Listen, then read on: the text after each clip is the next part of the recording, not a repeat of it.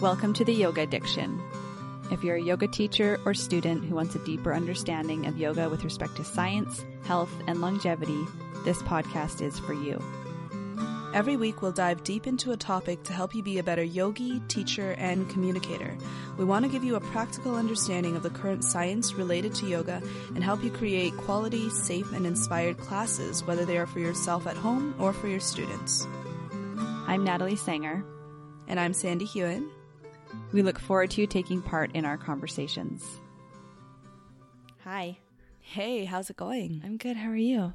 I'm really good. Yeah, Sorry, I had just a moving my chair there. really good night's sleep last night, so I'm feeling rested, feeling ready. How about you?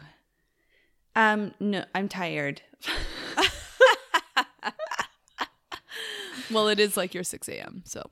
Yeah, and I well, I was just telling Eric when I woke up. Um, well, we didn't get to bed as early as we like. It was after ten. We're like, if I'm gonna get up at, I got up at five thirty. I would like to get to bed by like nine. Yeah. Um, Yeah, absolutely. and I was like, yeah, I got up, got up to go to the washroom in the night or something. I looked at my clock at some point, and sometimes you wake up and it's like an hour or two after you went to sleep, or I don't know, you wake Oh, up. It's the worst. No, well, like I like it when it's when you wake up though, and you feel like when you feel like oh I've had a lot of sleep, and but it's only been an hour. Like that's amazing, and then you're like oh I got like so many more hours, right? but oh, this was like I woke up. It felt like it had been an hour. I didn't necessarily feel amazingly rested. Like I was like, okay, I need to sleep a lot more. And then it was like twenty after four though. So I was like, Oh, no. brutal. Yeah. Yeah. He's like at that he said the exact same thing happened to him. Oh. But I did have like two epically long sleeps on the weekend. So nice. Yeah. Yeah. You need that. I'm not super like, yeah, I just need to get used to getting up early this week. Last week it snowed, so I couldn't ride my bike and getting like it snowed over a foot here, which is insane for Victoria. Wow. Yeah. Yeah. Yeah. Um, couldn't ride my bike. Didn't want to bother going to do any workout classes or yoga in the morning because it just would have been such a pain. Um, I mean, like totally doable, but I just I was actually no, it's it's too hard getting from then the gym or the yoga studio to my work in time. I wouldn't have been able to do that. I could And get, parking is worse. Well, that's what I find. oh yeah, there's like, like Toronto. There's like no parking because there's no curbs. yeah. Yeah. So that was a no go. And then so I did get to sleep in a little bit more those days, but I was also just wickedly tired. Like I still had this nagging cold situation going on. You sound a lot better now, though. It's like your voice is steady. Yeah. Well, I'm like just feeling like I'm gonna cough now, but Oh, it's just sorry. I jinxed you. yeah. there it goes. No, All it's, right. it's it's getting a lot better. Um Mhm. yeah, it's just when I lie down at night. I cough. Mm, yeah. Positioning. Yeah. Excuse me, it's getting a lot better. I'm doing like a neti pot every day now. Oh, good for you. Yeah. I just have to get whatever's in my face. yeah. Yeah. And sometimes it just takes time, right? You just have to let it let it rest, let it heal. It's been over a month though, and I went to the doctor even, and I was like, "Hit me with the Oh. antibiotics, I'll take it." Oh. And then she was like, "No, it's not that bad. Like, just do neti pot every day." I was like, Oh, "All that's so interesting. Yeah, Yeah. yeah, yeah, yeah. was- All so, right. that's well, good. whatever, whatever's helping. Um, should we dive into it? mm-hmm. Okay, this is pretty exciting. This today's um topic about the vagus nerve. Um, all the neuro stuff is so cool. This is so cool because Yeah. it just links everything, Yes, yes. everything together. And you have some really good resources that you found uh, that are like freaking mind blowing. So I'll try and, do them justice. Yeah. Yeah. So when I actually think of the vagus nerve, I don't really think of it as a nerve, even though it is a nerve. Um, and one of the reasons is because it's it's not like in your spine. So I, I think like spine, nerves, yeah, nerves, right? Right. But this one isn't. It's sort of it exits your brain. hmm So it's one of the cranial nerves. Yeah. It's number 10. I don't know how they number it, but there's 12 of them. Yeah, it's super confusing. There's a, a shitload. There's a lot. hmm And then it branches out like so many times. Mm. It is a big, it has a big job. Yeah, well, I I think it's called vagus because it's like a vagrant nerve, so it's like wandering. The wandering, yeah. Yeah, The Mr. wandering nerve. Wandering nerve. I mean, Even all, though, yeah. all the big nerves, when they come out of your spinal cord or your brain, they branch a ton. But then when you just see like the work that this one does, it's extremely impressive. Yeah. Okay, so let's get give them a picture of where it goes. So it's coming out of your brain, Yeah. um, down your neck, but not through the spine of your neck. It's just coming down your neck. Um, and then where else does it go? It goes all the way down through, it connects to all of your organs except your adrenal glands um, and to the second segment of your transverse colon. Cool. Mm-hmm. Second segment of the transverse colon. What Very does that mean? specifically. I don't know. Something else is uh, another nerve is responsible for probably the contraction of your, or well, not even the contraction, but the peristalsis in your descending colon and then Mm. your rectum. So something else is doing that. okay, so this is just the like half of the colon. Yeah. All right, that's cool. I don't know why. Yeah, I didn't look into the the why of that, but so it's like your yeah your your the base of your skull down to your transverse colon is right like at the bottom of your ribs. Essentially, it's kind of where it lines up. So it's a lot of your trunk and thorax region Mm-hmm. where all of your organs are. Yeah, so it's like all the essential organs of sustaining life. Definitely, basically, basically. little little um foreshadowing there. Like um and it's yeah it's it's responsible for it's it's really linked to the parasympathetic nervous system so the autonomic control of all of your organs the parasympathetic and the sympathetic nervous systems make up your autonomic nervous system mm-hmm. so the vagus nerve is really in relationship to the parasympathetic of all of your organs, and then a few. I think it has a few skeletal muscles in your throat to do with um, speech and voice and that kind of thing. But like a, just a handful.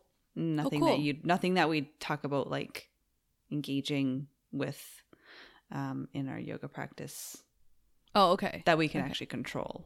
Yeah. Yeah, that's cool. Um, I just wanted to quickly mention that we do have another episode on um the nervous system. Is it is it like why does the parasympathetic nervous system matter? Something like that. I don't remember. Let me I don't scroll up in our what it's called.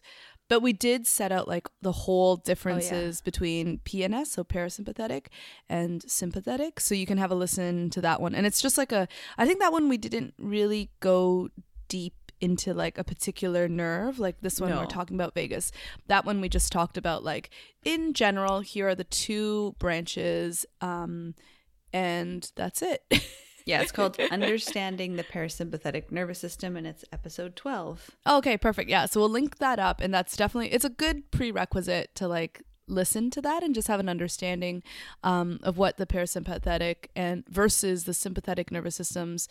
Um, the relationship to one another and to our psychology, our health, our sleep, all sorts of all sorts of good stuff. Yeah, you Yeah. could, we could probably talk. I mean, we often do talk about the parasympathetic nervous system over and over and over again because it will just takes a, a while for that information to get really implanted in your brain. I know when I was learning about the nervous system, just just the concept of the parasympathetic nervous system took a while. Yeah, I know. I know. Especially if you go really deep down into like the biochemical pathways because it's you can almost think about them like they share the same nerves but they do different things. Yeah. Um yeah, yeah. Anyway, it's it's complex. It's complex. so yeah, if your brain like starts to turn to mush, yeah. we're we not try to bring this back to reality for sure. even with respect to this conversation, we're not going super deep into the vagus nerve because I was looking into it. Like you can just do vagus nerve Wikipedia site. I was looking. Well, we mm. can link to that if you want to. But like your brain will quickly turn to mush because it's talking about the anat or the physiology so much. It's like mm. this axon and like this little branch and all the f- oh my god the function Yeah. the nuclei the branches the Nah. structures like I Okay. I think, be, yeah, maybe quite simply is just that these are two um, systems that overlap one another that help us um, basically function in everyday life. It's like whether or not we run from the threat, like a tiger chasing us or a leopard chasing us, or if we're able to sit down, digest, and calm down. So they're commonly called what rest and digest, and then fight or flight, right? Mm-hmm. Yeah. Yeah. So the yeah, parasympathetic is rest and digest, sympathetic is fight or flight, and the two sides of the same coin. And your body can only, um, you can't exist in both at the same time. they sort of like balance each other out. So a lot Yeah. of us um, flip between the two. Uh, everyone flips between, mostly flips between the two throughout your waking hours of your day, just because there's, there's like different stuff that happens during your day. And then you just go from, I'm a little bit stressed or I'm a little bit more active versus I'm a little bit more calm and I'm going to digest now. And then you just go back and forth and back and forth. Yeah. And Yeah. I think the sympathetic, like, there, I talked about this, I think, in episode 12, the Understanding the Parasympathetic Nervous System episode, where it's not, you're not necessarily in rest and digest or fight or flight or like the doing. You're, it, they do coexist together, right? Mm-hmm. Yep. Um, but those are the the more extremes, is doing one or the other. But we're Yeah. mostly kind of our or some organs are in one state. Um, like you can be doing work and you have a normal heart rate. You're not necessarily doing work that I mean, if your work is stressful, you can be doing work, you're doing, you're acting, or you can be moving your body and your heart rate is not like pumping through the roof and thinking that you're getting eaten by a tiger.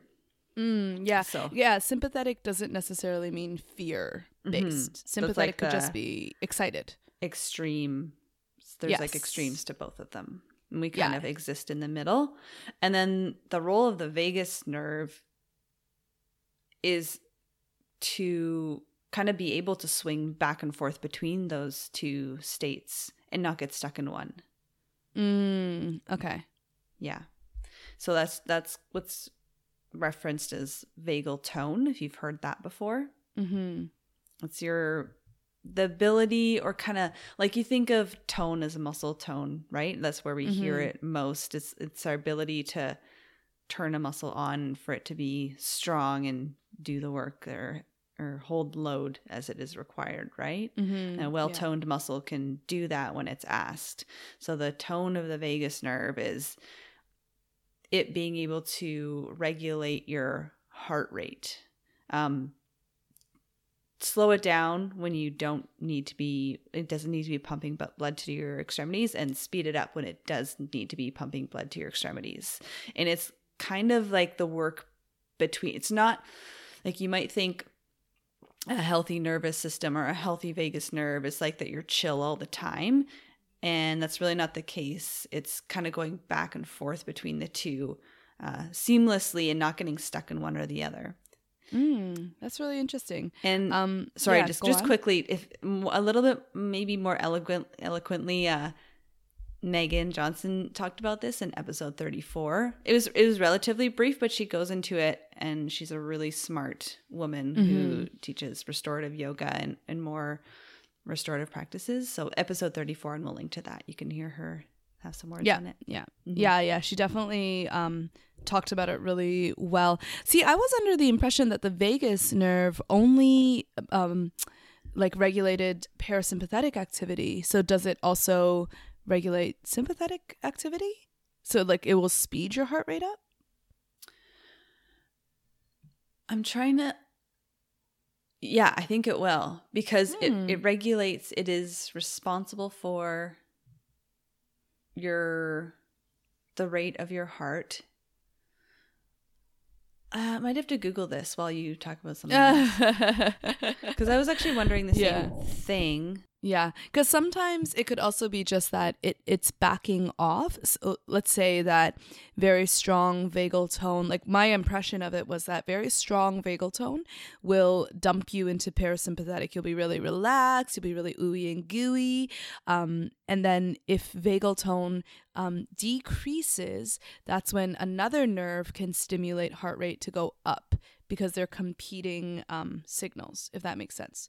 Mm-hmm. Oh yeah, okay. Yeah. No, it is a slowing of the heart rate. So there is Okay, a okay. separate nerve that would be responsible for the speeding of your heart rate. Yes, and it, I guess it's just that when vagal tone decreases, it allows the other nerves to increase the heart rate. Whereas if vagal tone increases, it's going to inhibit the other nerves from increasing heart rate and it forces the heart rate to decrease.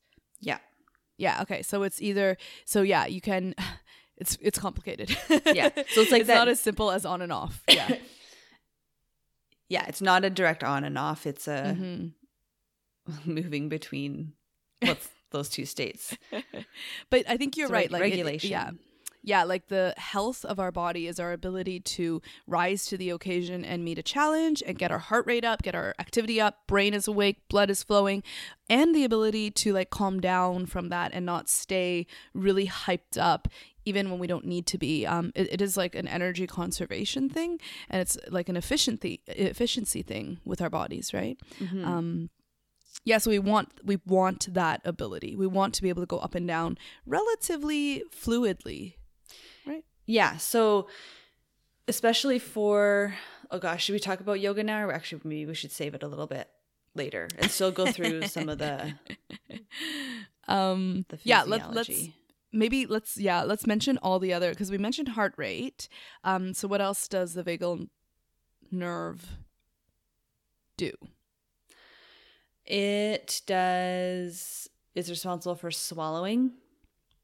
Um, do you know if you get like super nervous, it feels like you have a lump in your throat, or you're just like, Mm. you're like, you have to be really nervous, or maybe, Yeah. especially if you're going to do uh, some public speaking of some sort. yeah You're teaching your first yoga class, and your Oh throat's like your voice feels weird because it's constricted. yeah mhm. Um, that's probably your vagal nerve. Excuse me, oh not not doing its job, or the sympathetic, whatever's innervating your throat sympathetically, is taken over there. something's uh, so happening in your throat i can hear it it's like yeah, "Ugh, it's like all of a sudden I'm feeling just a bunch of crap in my throat. Um, but so if your vagal nerve, uh, whichever branch is is in your throat and your voice is on, then your voice is smooth, and uh, you have like a sing. People who have really sing songy voices, they have good vagal tone or um, activation of vagal nerve, whichever branch. Again, there's so many branches, I'm not going to be able to n- name them in your throat. Um, so swallowing, voice, uh, singing, all that jazz, digestion, elimination, speech. So digestion, you're thinking more stomach. Elimination is like the peristalsis in your uh, intestinal tract.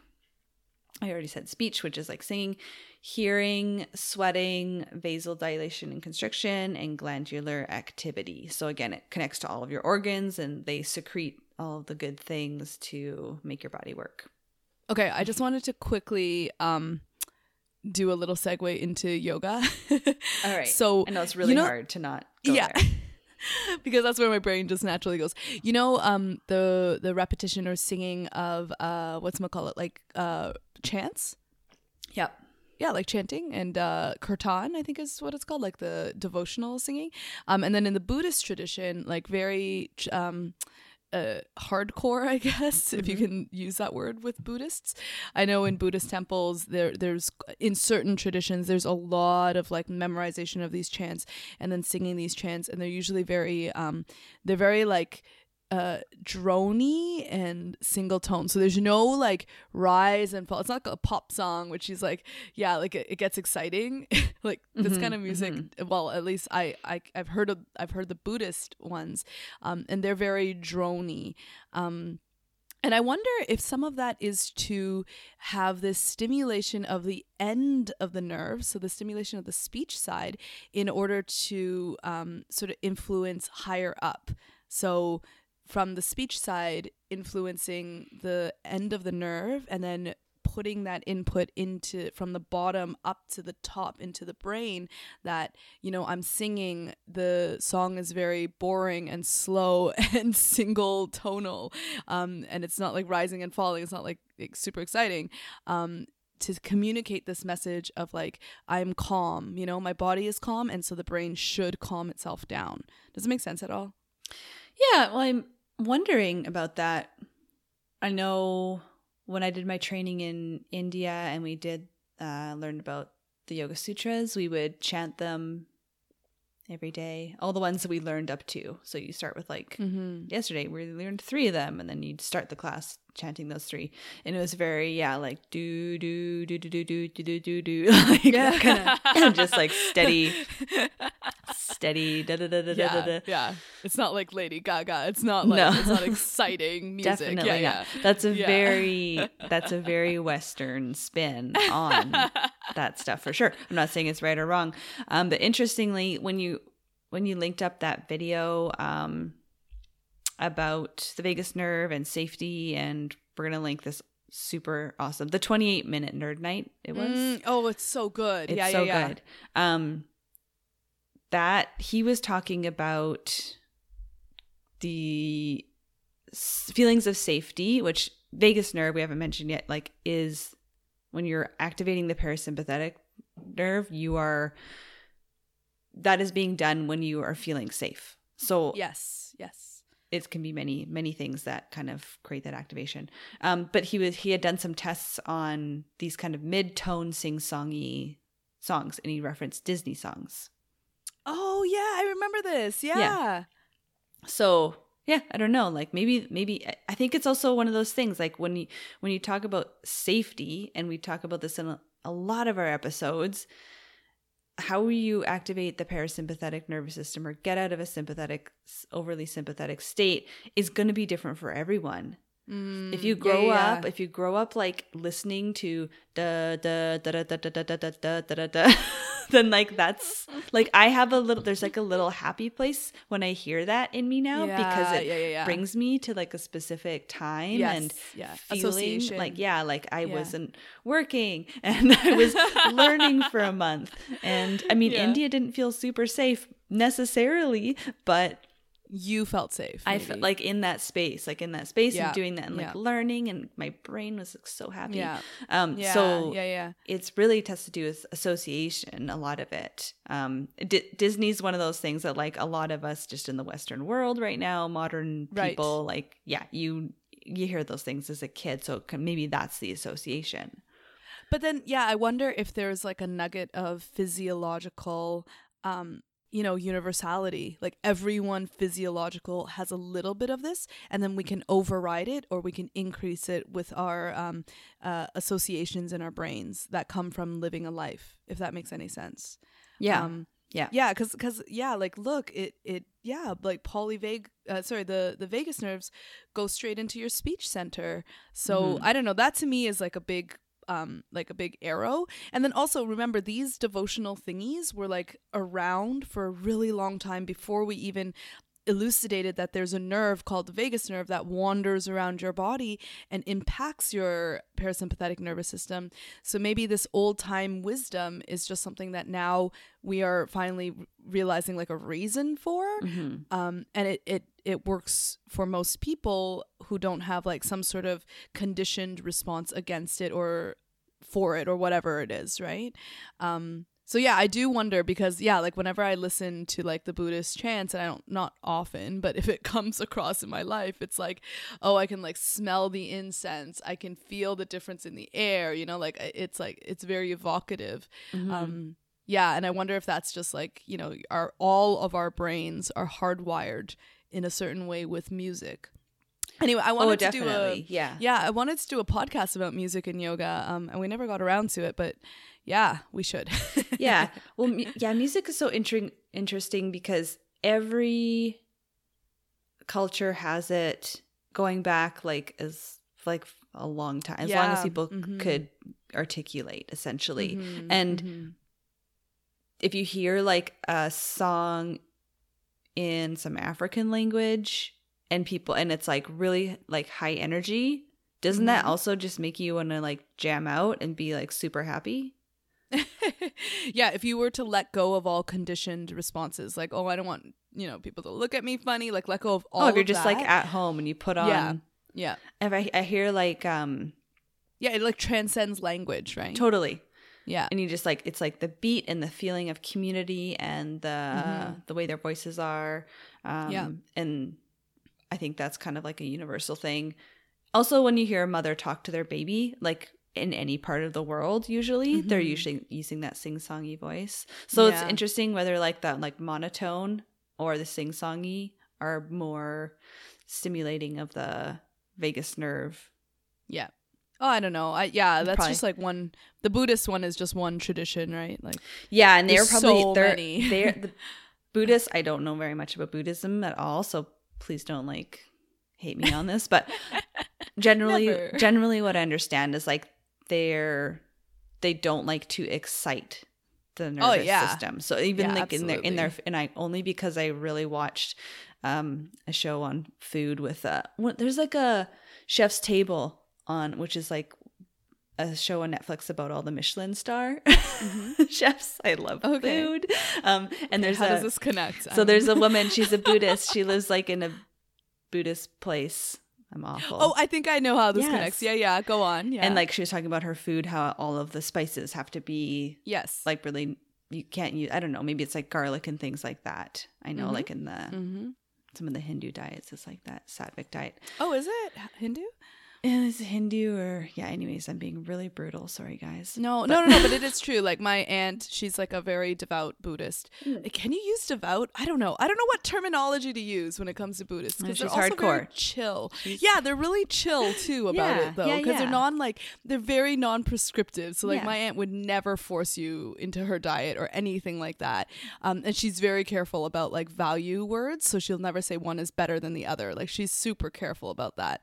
So I don't, I don't know. Heart, I always like stumble around these words. Anyway, she's Mm-hmm. Buddhist, um, and she deeply practices i don't know um but yeah a few years ago she gave up garlic and the family was a little bit in like oh well, now we can't use garlic but only for her food um and i think there's a few other spices as well i think uh for some reason i believe spicy like hot peppers are Yeah. okay because they're cooling in the body Right. they're not actually heating um ginger is good uh i think black peppercorns are good and mushrooms. They use like a shitload of mu- like some of the most delicious mushroomy thingies like she's made for me. I'm just like oh my god so freaking good. Oh i love mushrooms. Me too.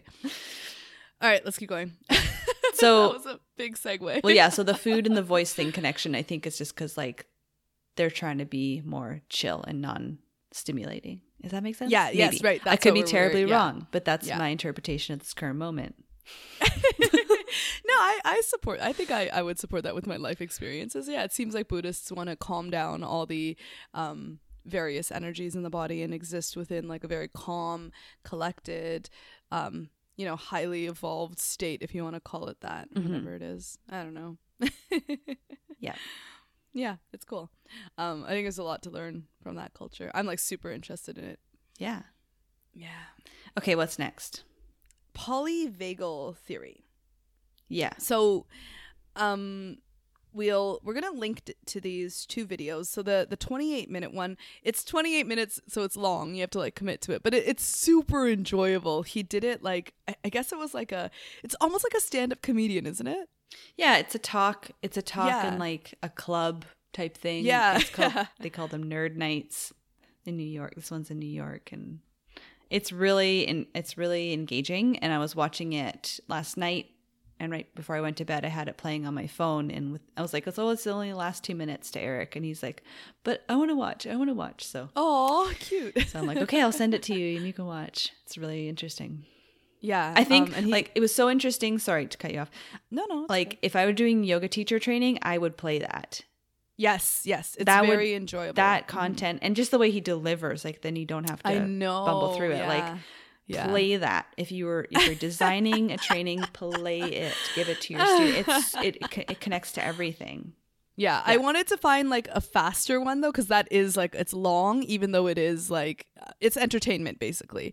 Um, the other one is five minutes, and it's that quick rundown of Mhm. what everything he basically everything he says, but not as you know, not as enjoyable, not as. And he has like a lot of the twenty-eight minute one. He has a lot of um, what's it called? It's like metaphors and associations and like like the Disney movies and all Yeah. of that stuff, which make it like really sink in. so I would definitely watch thing. both. Yeah. Yeah. Yeah. Um so like I'm gonna try to give the basic rundown. But if you have time, like seriously, pause this podcast and go and watch it because it's worth it. Totally. but the five minute, um, well, the two second rundown, from what I understand, is that there's these three, um, three, uh, what's gonna call it, like streams that your nervous system can go down. And the first two streams we've already sort of talked about. It's the sympathetic, fight or flight, parasympathetic, rest and digest. And then the third one, do you remember what it's called? Shit, I forget. Um, well, it's just the freeze response of the Ah, yeah, yeah, yeah. It's like the play dead, right? yeah.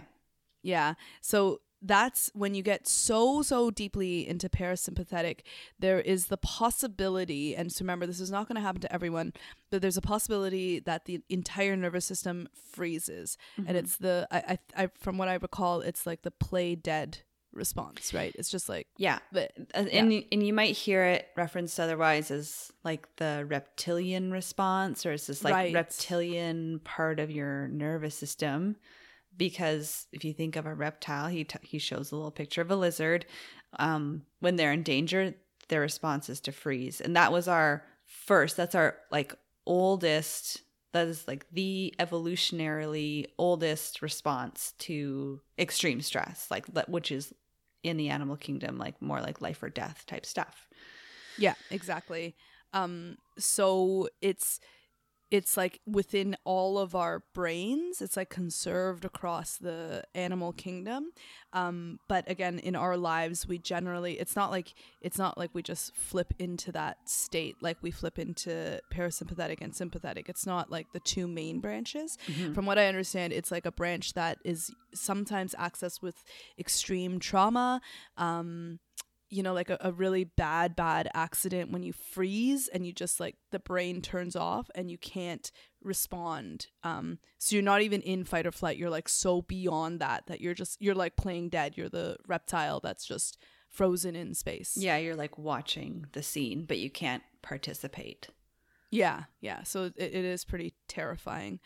Um yeah, so I think what he he's saying is that yeah, like there's so much um talk about the parasympathetic being like that's where you want to be, that's where you want to exist. However, there is um, a little bit of danger in that if you do have like a history of trauma, or if you're, yeah, if you're in a situation that might potentially push you to that level, there is this other level of reptilian response um, that we do have to realize exists within every single human with a brain. Yeah. Yeah. And he talks about, well, he, I really liked how he referenced um, in court cases of women who have experienced rape, how Mm-hmm. this, like, uh, just up, probably still occurring, really, because our systems are so friggin' outdated. But like a judge will be like, well, why didn't you do anything? Yeah. He's like, I would have done something. Like, you- you're. Yeah. you're in like such a state of danger and it's Yeah. not a choice this is a this is autonomic you know Mm-hmm. automatic like your heart you're not telling your heart how to beat you can't tell your body how to respond to stress in these extreme scenarios Yeah. Yeah. yeah So it's not even like the shock. It's it's like beyond that. It's like you don't have control anymore. hmm Yeah, you can't even pull you can't pull yourself together. It's yeah. I have like a freeze response when i fall down and i'm carrying something Oh shit. like i won't drop the thing that i'm carrying Oh. you have like a cling on to response, even if you like smash your face. totally like i Oh, I nah. like I slipped on a rock. When was that? I probably told you in like the in September. I was holding a bunch of oysters. Of course, I'm not gonna let go of food. you didn't tell me this. And I Shit. just, well, I just like I stepped on this rock. It was had seaweed on it. It was stupid. I like saw it. I'm like, this is precarious. And then like immediately my feet just like whipped out from under me, and I smashed my elbow. Um, it was all good, but like there's no part of me that was like there's no time to think or I don't know. You could kind of think, but I just clutch the thing, the items that are in my hand always yeah. whenever I've fallen and I have something in my hand. Like usually if you have something in your hand, you're a bit more likely to fall, but Yes, yes, yes. just I will not just put my arms down. I don't know. And it's like that is stupid. That's not a why wouldn't you put your arms down? I'm not thinking like I'm gonna keep it. Like there's just it's Yeah, just like this frozen yeah. part of me. It's so strange. Yeah, yeah. Yeah, reptile brain. You Yeah. can't control it. Yeah, what there's no nothing. Can't do it. So yeah, that's our old old response to stress and it's still Mhm. still in us. And it it it does have purpose, right? Um it probably sucks the most out of all of them because you wish you could do something, but Mm-hmm. in some specific case there's a purpose, I'm sure. Yeah. Yeah.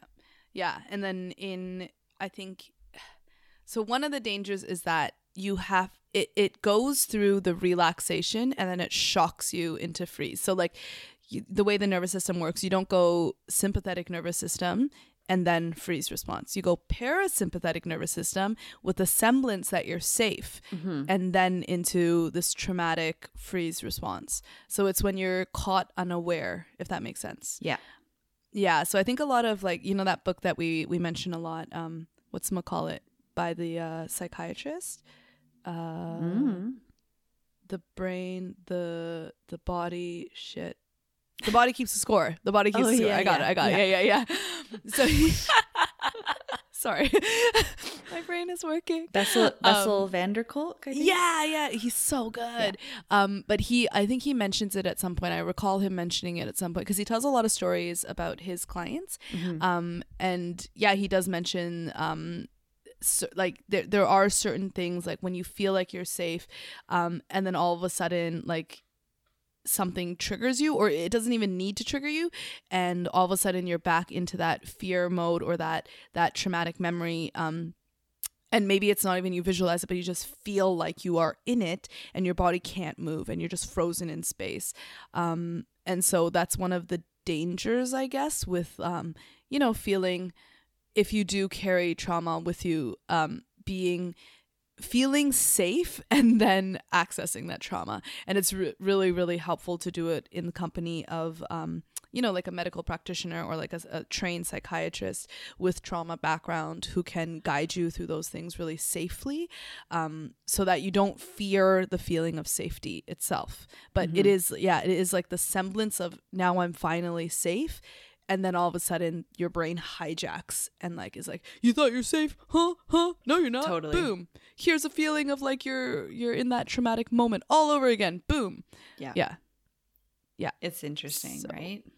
yeah so i think we should segue to yoga here Okay. Wait, there was one more thing that was. Oh, okay. gonna- Mm, I don't know. I'll come back to it. Let's do Okay. yoga because we could get out of hand on the yoga. Well, for me, it's just this idea that yes, we are trying to create a safe and welcoming and um, accessible space for everyone within the yoga room. Um, but one of the things that happens, and you might not even know that, you know, e- even if you don't come from a really traumatic background, there's just this possibility that you can get so relaxed and feel so safe that the brain, you know, hijacks you and then boom you're in this freeze response this reptilian response. Um, and then what do you do then? What does like the person do, or what does the teacher do? i don't know. What does anyone do? What can you do? I mean, I think those experiences, re experiences of trauma in a yoga class are, I want to say, rare, probably comparatively. The, the amount of classes that I've taught and had someone like v- Freeze. visibly like Mm. you can you would be able to tell kind of freeze I Mm-hmm. don't think I've had anyone, or maybe just like one instance instance of a more like a memory or emotion coming up for someone, but not to the, to the Mhm. freeze point. Um, Yeah. But I didn't teach as many restorative classes, which would I mean I definitely have, would have portions of my classes where activating the parasympathetic nervous system, but maybe not to the extent of like a restorative class mm-hmm. where you're Yeah. really um, focused on activating the parasympathetic for the entirety of the class. mm-hmm. I wonder if you would see it there more. um maybe, Yeah, maybe uh, because you are like yeah, maybe. really creating, really creating that feeling of safety in like that Mhm, is your mhm. job in a restorative class. Yeah. Yeah, for It's sure. like the single Yeah. thing that you do. yeah. And it's just yeah. So so maybe then you would be more likely to go deeply into that parasympathetic state and then switch Mm-hmm. to that traumatic response. But excuse me. Yeah, I think the um the only thing that really we can do is offer support in the moment that it happens. Like, you know, just gently asking like it you know, if you can think of anything for me to make you more comfortable, let me know or just giving them the space to leave the the room. Like um I know like the Bikram practice is like nobody leaves the room, right? Like so Mhm. don't be like just yeah, Mhm. don't don't say things like that. like you're always free to leave this space if it becomes traumatic, right? Um but I think in the long term, if something like this has happened, the practice of just noticing it and um, I think and then bringing yourself back to the body Yeah. and something tethered in reality um, can be helpful. But it, it's also like it could also be a wake up call that um, oh perhaps there's someone that we can refer you to as a, as a medical professional to help you deal and navigate this complexity because it is complex, right? Mhm. Um, we need to be able to feel safe in body and mind and in physical locations um, and without having this fear that I'm going to suddenly freeze because my brain wants to relive this trauma for some reason. Yeah. I th- yeah, definitely. Well, I'm remi- remembering a little bit from some of my trainings. I have had one short trauma training. Um, nothing to hang my hat on because that people do PhDs upon PhDs on it, right? Um, but just a few things if you are working with a student, and even if they're having an extremely emotional response, Yeah. Um, hard to tell if like this person's having an emotional response that is like deeply traumatic or if they're in like a freeze state you know hmm we're not gonna kind of pinpoint what's happening but kneeling beside the person so being um being in their space but without touching them unless you really know Mhm. that person very well. Hmm and then just using calm voice um saying i'm here. You're in the Mhm. yoga studio. You're safe. Hmm i'm here for you. Yeah. you're you're in a safe place. I'm here for you. Um and if they are able to speak to you then you can ask like is there anything i can do for you? Or do you, is it okay if i put my hand on your shoulder or something Mhm. again if they are kind of closer to you or you kind of know the relationships you have with students like if it's a person that just walks into class and you never really talk to that much then maybe you're not Mhm. going to go and touch them or ask to Yeah. touch them right Yeah, but then maybe they wouldn't feel safe with you anyway. yeah. Yeah. I just met her. I don't know her. yeah. Yeah. So you can like keep Mhm. a healthy distance, but be there, say you're there. And again, it's that like calming voice thing. So like Mm. like you're talking about listening, the listening to sound has an effect Mhm. on our nervous system. So yeah. don't it, kind of resist being like, you're okay, you're okay, you're okay. Are you okay? Oh my god. Are you Oh okay? Are you oh okay? Yeah. Anybody- Is there a doctor? Like there's a time for that. Like if someone's knee goes sideways or something, then you can be Ah, like, all right, gross. let's act. yeah. But yeah. so those those um things that seem like they should come to you but very much might not because you'll be also in a stress response yeah, yeah. But I think, yeah, for the most part, the freeze response, I don't know if there's much that we can do to circumvent it or to like break that cycle other than just, you know, after the fact, suggesting some um, intervention from, uh, you know, an external source, like a, an actual psychiatrist, psychologist, talk therapist, counselor. Um, yeah. yeah, I those ex- really those extreme experiences are not necessarily that someone experiences regularly like they might Mhm. have had a trauma that happened to them 20 years ago and they come into a space that enables them to deeply relax and it's like like yeah you it's not a thing you, think about that's going to happen and boom all of a sudden you're just like holy shit i'm in i'm in this really traumatic Mhm. space that or situation that happened to me 20 years ago so it's not like oh yeah this happens to me all the time Yeah, yeah, and I'm used to it. Like, Yeah. no, it's not not really They're, like, that. freaked out Yeah. about what happened and you can explain maybe then Yeah. if you're Yeah. deeply I just yeah, I just find it so interesting that it it has to bypass the it has to like go through parasympathetic in order to get there. Like it's not it's not like I'm running from the tiger and then like my system's so hardwired, like so wired up that I freeze. It's like no, I'm so relaxed and feeling safe and then I freeze. So I think this kind of response is like only going to happen in situations where you feel like you're relaxed or a therapeutic relationship or a therapeutic situation like with a therapist or with a masseuse or with like someone you trust right um so yeah i think like as as a yoga teacher creating that situation of trust and um responsibility for someone else you know that kind of thing that yeah like this is super important to be aware of and to um, have resources at hand that you can refer out to someone you trust like a therapist that you can refer out to or you know a counselor um, so that these things can be worked through rather than just like you know startling you whenever you relax or like you know sometimes um, when it just so happens yeah, yeah. You gotta. Hmm. You definitely need to do some work on trauma. Mhm. But yeah, it could be just like dormant for twenty years, and you're like, yeah because because also it might be something like people black out completely in the freeze response. Mm-hmm. Yeah. Yeah, you're just lost in sensation, not not thinking. Yeah. Okay. So we are starting to get long in our time. So let's quickly go through this one study, how breathing can help you make better decisions. Yeah, do it. Yeah, because that one's really cool. Yeah. Um. So okay, I I I read this a few weeks ago, so you're gonna have to remind me. Did you look at? Did you quickly do a reading on it? No. Or no? Okay, cool. um, I made I made notes. I made notes when I read it, so I'm going to depend on them. So basically, they use heart rate variability to measure um, the health of the nervous system, and so that's our ability to um, flip back and forth between parasympathetic and sympathetic, and to um, rise to an occasion or to relax when we need to. Um, and heart rate variability, um, Meghan mentioned it, and um, there's a lot of, you know, social media, lots of like media stuff on it nowadays.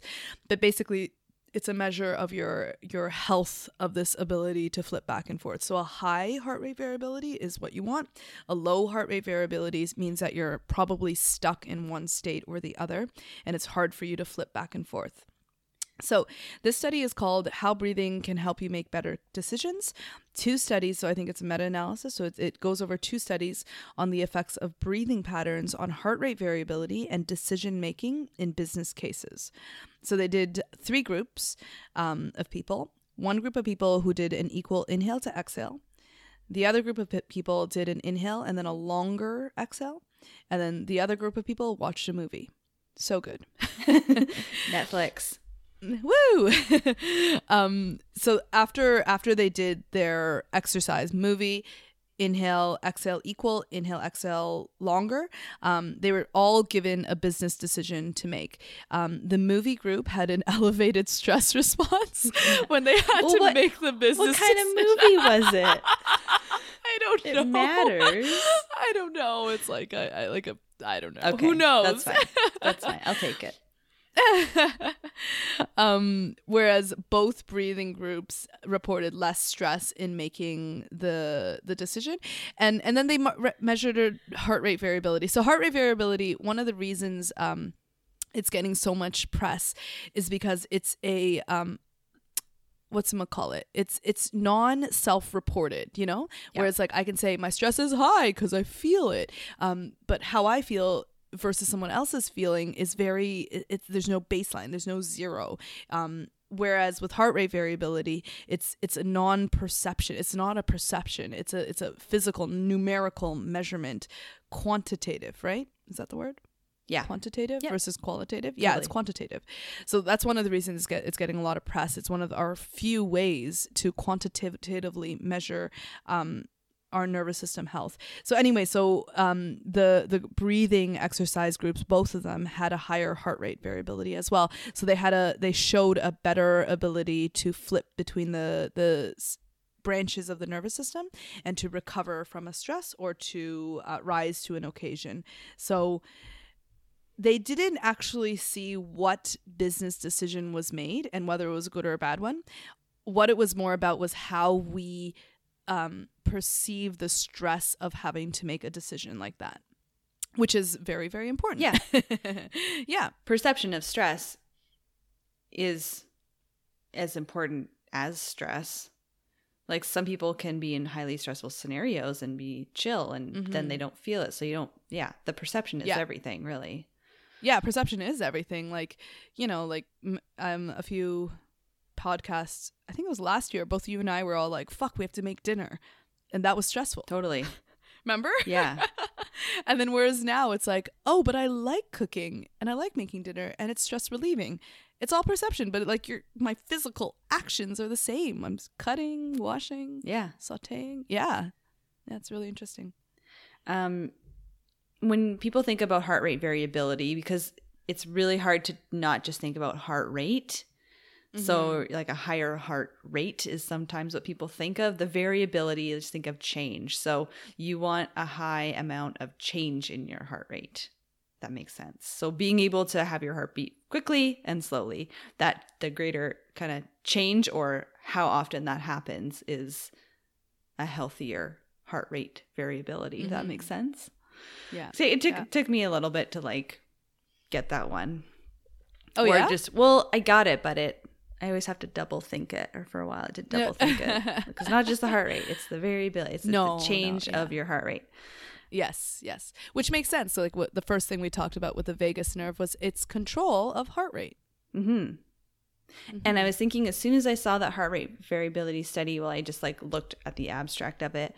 Um, what comes to mind with respect to a yoga practice is this is where our vinyasa practice and your hatha that are more active, those practices are doing their work, right? Mm-hmm. Because you are increasing your heart rate and decreasing your heart rate and increasing your heart rate and decreasing your heart rate mm-hmm. as opposed to your maybe more yin and restorative, which are working on really activating the parasympathetic for as long as you can. And maybe those mm-hmm. practices are more um, useful if you know your entire day was having a high heart rate. Like if you really have a super stressful life or been in um, dealing with like i don't know like family illness or something like shit that makes your heart beat on the regular then you're going to want to be going to the classes where you're spending a good amount of time in the parasympathetic if you have like a regular healthy life like in your day there's stressors but you can go back and forth um and just to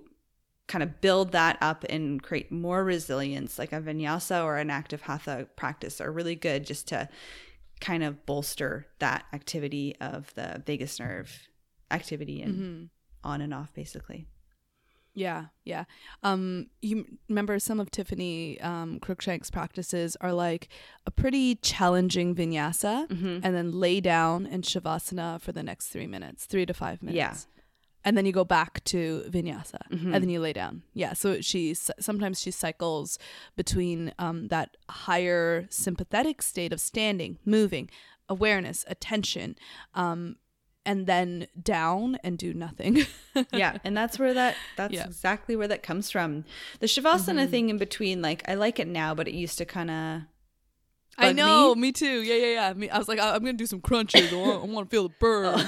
no i just didn't like knowing that i had to go back up again like i'm like ah! oh i wanted to be like once i go down you know you get it's routine it's what down. you're used Yeah, to yeah. and you're telling Yeah. yourself you know it's all perception Yeah. but yeah like coming down like doing um a, a series or a sequence or whatever of a vinyasa and then child's pose or maybe i don't know like hamstring stretch on your back or something where you definitely come down like you can Mm-hmm. you're just not as active so it doesn't have to be full shavasana but it can so it doesn't have to be like yeah like your body's doing nothing but just moving in between like more active and less active mm-hmm. Yeah, yeah. It's a really interesting practice for sure. i think that's a really important part of vinyasa and the active practices that gets missed when people are choosing sides and in the vinyasa and hatha world just creating some more awareness of that importance to to do come down more regularly instead of just right at Mhm. the end for like these three minute Yeah. shavasanas. Yeah. And sometimes you can even get it not you don't even have to like lay down all the time, like in between the the more active stuff, but sometimes you can get it just like holding something that's not too difficult Mhm. sometimes. Or just Like, in Tadasana. between. Like Tadasana Yeah. in a hatha mhm. practice is pretty regular one to come back to, right? Yeah, and but and like stay there for a little bit so that the Mhm. breath can calm down and the heart can actually calm down. Um Tadasana doesn't work so well if you're like in a really heated room though because the the heat of it just beating down on your head and your shoulders is that one's a toughie. I know my heart stays racing with that one. Yeah, I don't it's fucking hot. I just I'm not sure if the hot hot rooms are conducive to a healthy heart rate variability. it's just all like sympathetic response then. Yeah. Well, every- it might be. It might be. Every practice like has a little bit of a focus and that doesn't make it bad or less valuable. You know, it just depends on what you need. Um I know the hot practices really hang their hat on detoxification, right? Which is Mm, still yeah. I still question it because of the sweating thing. We still have to find more resources and references Mhm. on that, but um yeah, sweating. Mhm. That's what they're going for. A bit more. Yeah. Do you want to talk, like, just to wrap up this last study that you found that was so good that um, we kind of, e- we're just going to break off and do a whole nother podcast on this? yeah, this the title of the study, so it's a research study, it's called Breath of Life: The Respiratory Vagal Stimulation Model of Contemplative Activity. And it's a huge um let me just open it up again. Okay, I can't open it. I'm being ridiculous.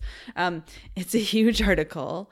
Yeah. It's like, uh, yeah, it's long. if very, very long. If you're a yoga teacher or a curious student, like I highly recommend you read it. It's quite readable from a layman's perspective. Like you don't have to be a scientist, I don't think. Um, if you have some understanding of the parasympathetic nervous system, and it it is actually quite accessible, but it goes over like the the vagus nerve, the parasympathetic nervous system, um, practices of yoga and breath work. It's like I'm just looking at attention training, affect training, Mm. um, body awareness training, physical exercise. It goes off all these practices, and ha- they have a model and a theory, I think, and they talk about the pros and the cons. Um, respiratory stimulation. It's kind of really interesting. I saw one sentence in there. It was talking about chronic stress, um, like inhibits the inhibits. I think is the vagal nerve, the vagus nerve rather, or maybe one of the branches, um, in inhibiting in a way where it stops being able to then fire properly.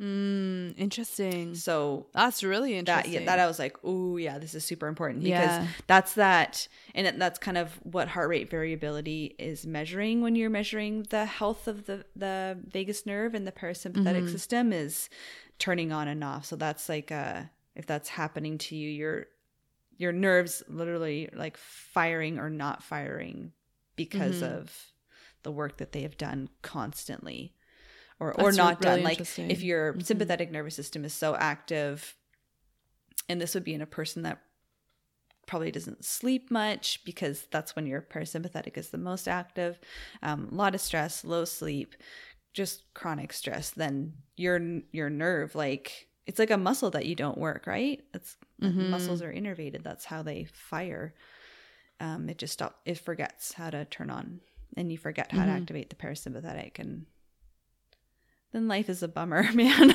Oh. but just like reading a sentence like that just you're like oh my gosh it's so important to find mechanisms of or ways to reduce stress and that might be yoga pranayama activities contemplative um, practices it might be walking your dog or Mm. just hugging a loved one on the regular you know like there has to be Mm, something mhm. where you get there Maybe listening to music. yeah singing listening to music Yeah, yeah, I don't know. yeah. That's super interesting. Um, yeah, so I think maybe maybe not next episode, maybe the one after. Anyway, we'll make a game time decision, but Mm-hmm. at some point we will review this article. We'll we'll go through the main points of it, um, and and we'll link it to how we can incorporate it into our practices of teaching and doing yoga. Um, again, in that responsible way. Yeah. Um, yeah, so that's going to come up soon. We'll link it to this episode anyway, just so if you did want to have a read over, um, and then check out our episode on it, just to yeah, just to see what our our take is and our little debate and discussion how to make science into real reality. Yeah. That's Yeah. exactly what it does. yeah, exactly. Cool. Right. I got to pee, so Oh my god, I got to pee so bad. Okay, um, let's call it a day. yeah. All right, guys. Thanks for the chat. Of course, and we will hang out very soon. Bye. Bye.